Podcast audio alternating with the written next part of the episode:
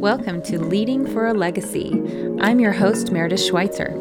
In this show, we ask what makes a cultural nonprofit leader whose staff, board, and the community you serve actually want to follow. Join me as I unpack the leadership styles of some of the most influential museum directors and cultural sector nonprofit leaders across the nation, all to try to understand what it means to lead with your legacy in mind. Okay, we're back again with Alice Greenwald, President and CEO of the National September 11th Memorial and Museum. This week, we're doing a special quick fire, so I've got a series of questions for Alice that she gives practical answers to.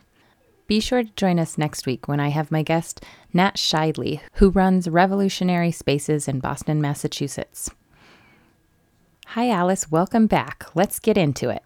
So, what are your recommended resources for people interested in working with museums that deal with trauma and memorializing?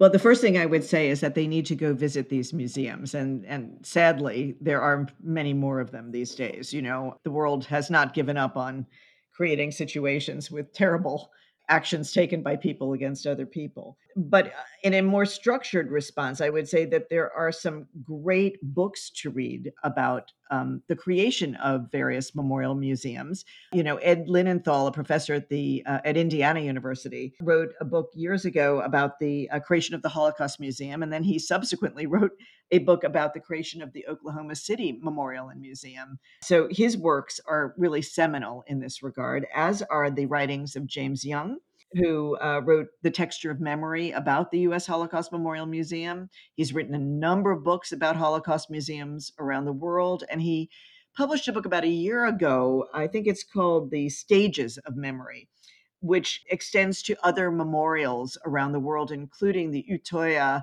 Memorial in Norway, where that terrible event happened with the um, campers on the mm. island outside of Oslo. He's a wonderful writer and uh, has a deep understanding of the power of memory in conveying human values and how one confronts historical examples of traumatic events through the lens of memory, which becomes both stirring as well as inspirational while telling you, you know, reminding you of what human beings can do to one another.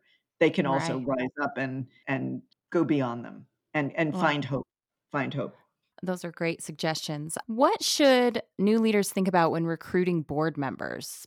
First and foremost, they have to be in alignment with the mission of the institution. You're going to be looking for people who have a natural proclivity to your subject matter, your mission, your objectives, and can bring quality ideas to help move the institution forward. Practically speaking, you need people who have resources, financial resources, who can help the institution although you know in many cases you have a mix of people with strong financial resources and people who bring other kinds of resources that are needed, whether it's expertise or uh, some personal connection. We have, for example, a number of family members of victims on our board. They don't all have deep financial resources, but they are invaluable in keeping us um, focused on what matters and providing great advice right now in the museum field the question i think is in every field the question of diversity is front and center we should have boards that reflect the communities we live in and the communities our institutions represent and there needs to be much greater diversity in every respect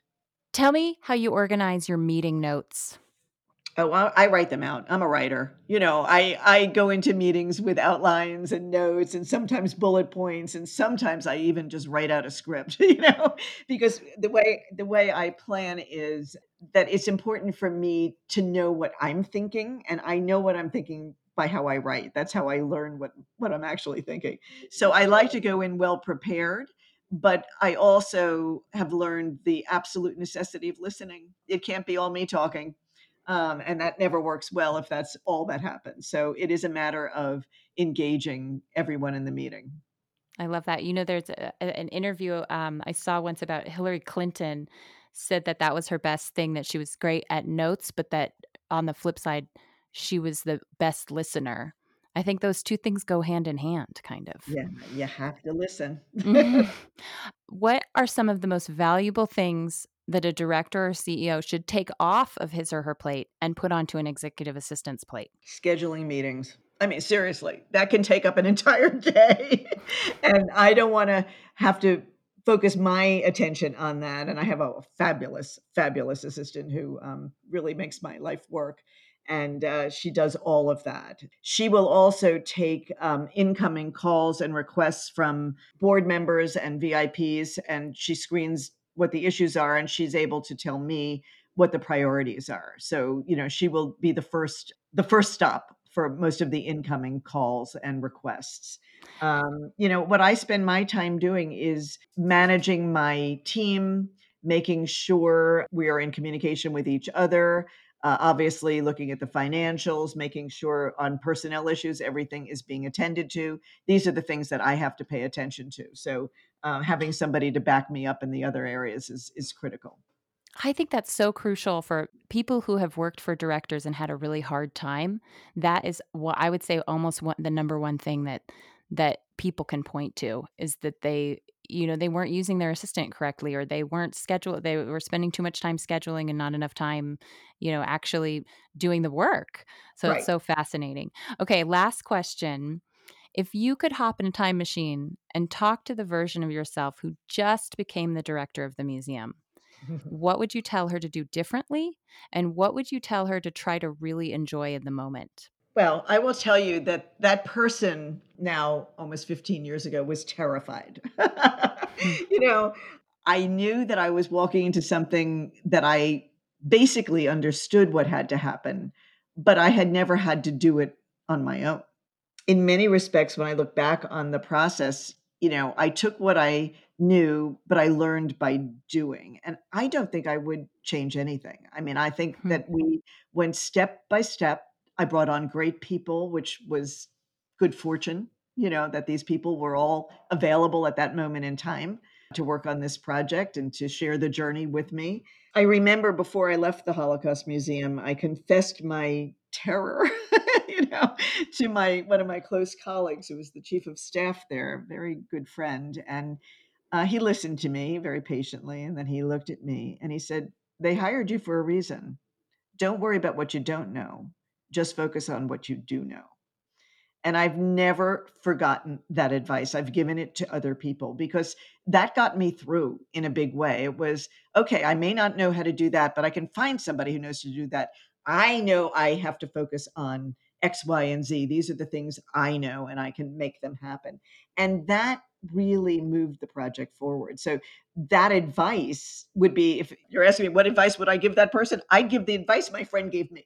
It was so wise and it was so incredibly helpful. The one thing that I didn't do that I would ask myself to do if I were doing it over um, is every once in a while to step away from the details and to try to look at the big picture. You know, the the closer we got to opening, the more I was focused on every little detail. Was that artifact positioned properly?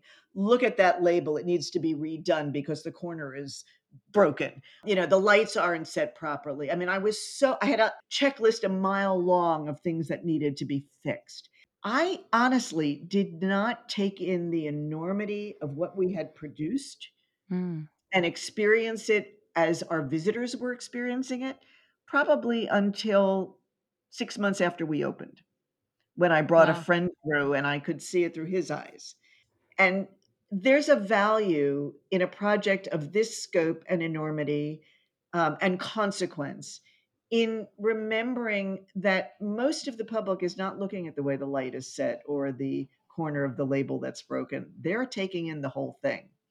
And being in touch with the power of the whole, I think would have been very helpful, particularly as we got closer and closer to realizing the project and readying for opening. Wow. These little quick fire things are great, but I just want to thank you again for spending a little bit more time with us. We're done. Thank you, Meredith. It's been an absolute pleasure.